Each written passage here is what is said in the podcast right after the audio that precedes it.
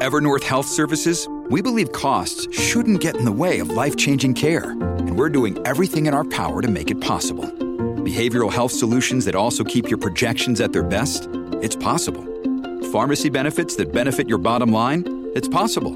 Complex specialty care that cares about your R O I? It's possible. Because we're already doing it. All while saving businesses billions. That's Wonder made possible. Learn more at evernorth dot com slash wonder.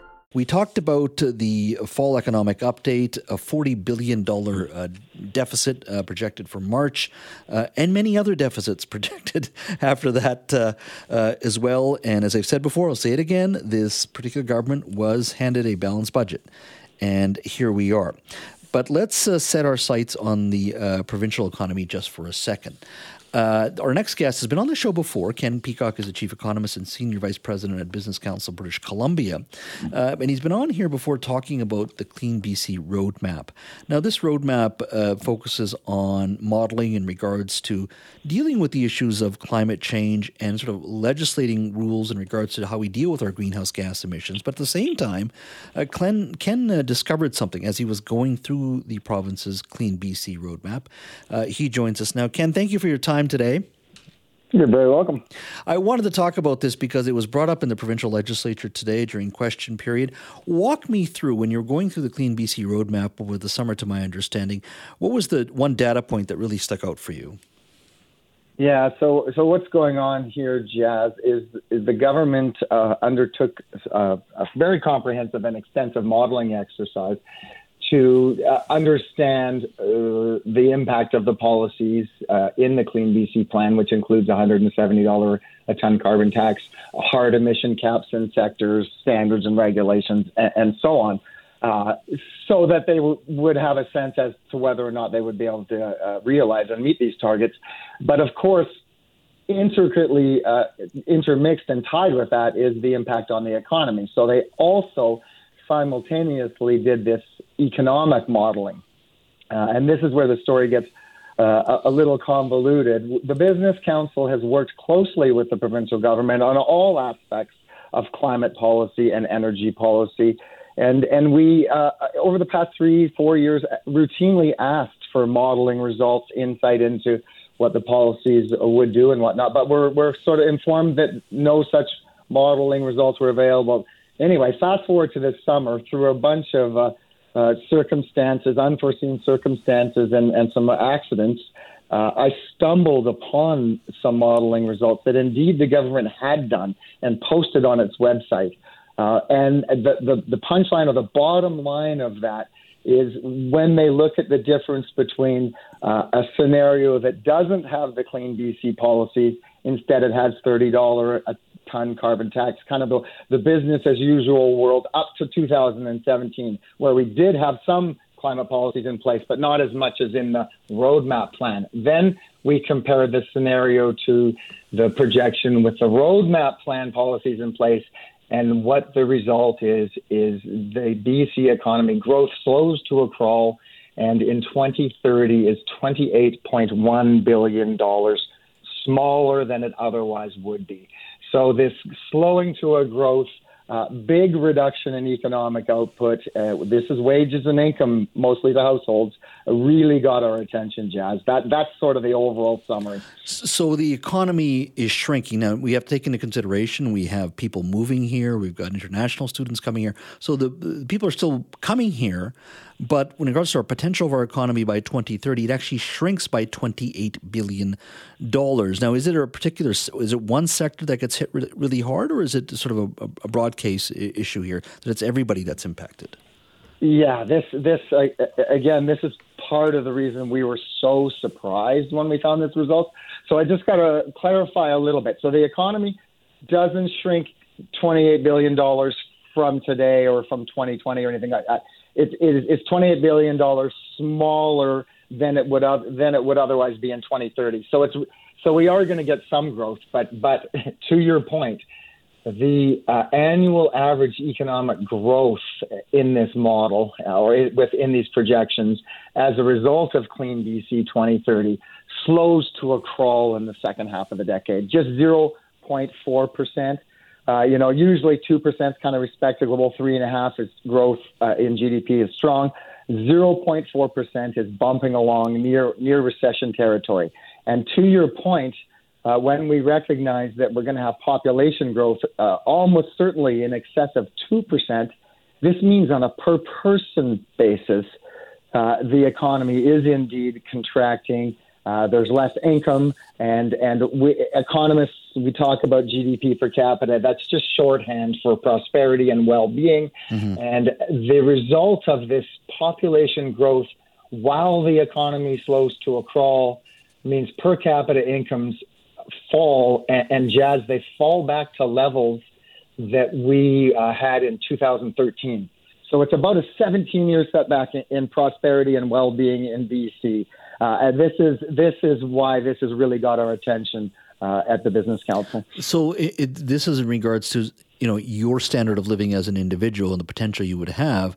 This sets you back uh, quite a bit. Is there a particular sector, going back to my original question, is there a particular Sorry, yeah. sector that gets hit harder? Uh, I'm just curious as to what sector is going to absorb a lot of this, or sectors.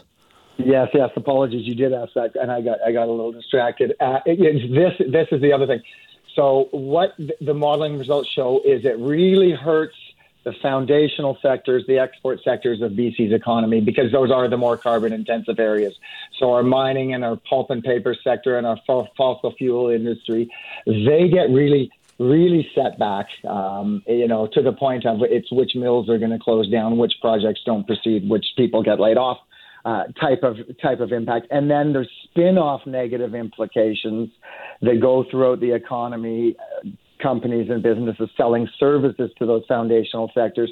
And then there's fewer goods and services being bought by households in the model. Presumably that's being picked up because households and people are not a- as well off. So all these things are captured, and the interrelations in the modeling captured. And the result is every single sector that is modeled. The model uh, produces results for twenty-four different sectors in the economy.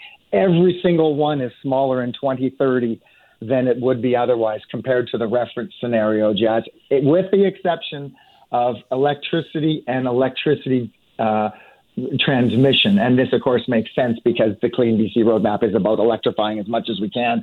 So the impacts are right across the economy.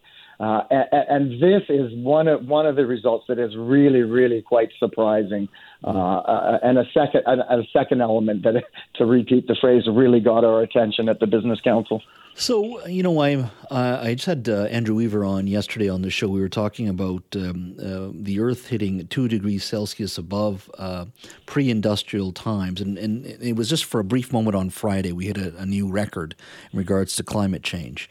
Uh, and we all see the wildfires here. We we've, we talked about the heat dome for many times on this show. Now, climate change is real. Does this mean that, that we need to, at this, you know, we have to deal with climate change?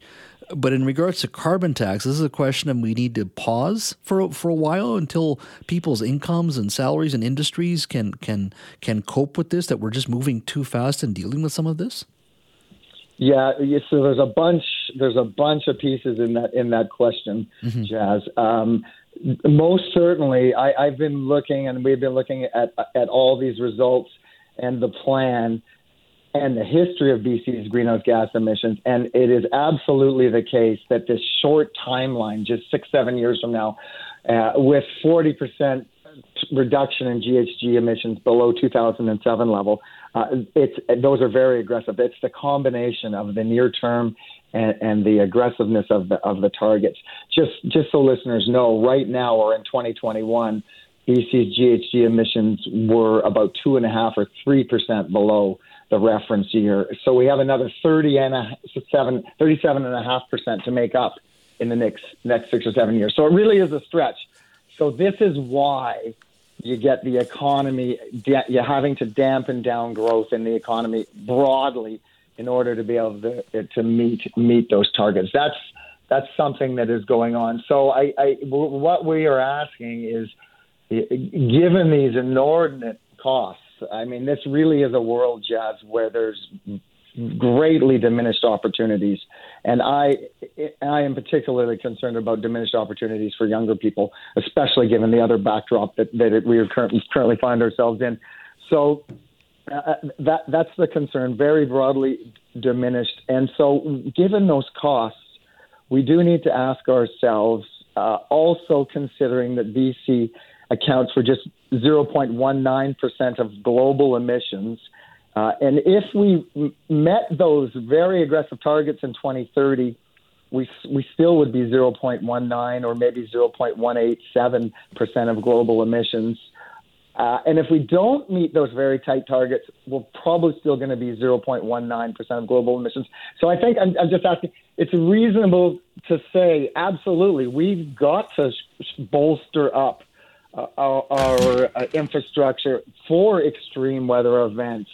Um, so perhaps, you know, just given these extreme costs, we should focus more on resiliency, recalibrate timelines to, to, to, to some degree uh, with these inordinate costs in, in mind. It, it's kind of a, but it's very difficult to know. We don't have full information, Jazz. We just stumbled across these modeling results. So we're operating a little bit with one hand tied behind our back in, in terms of trying to understand all the implications. Uh, I, I get your point, though. A small subnational economy of five million people isn't going to save the world. We have a role to play, but we're still not China or India or the United States or many other large economies. That that that point I totally understand. Ken, as always, thank you so much for your time. Really appreciate it. Thank you, Jeff.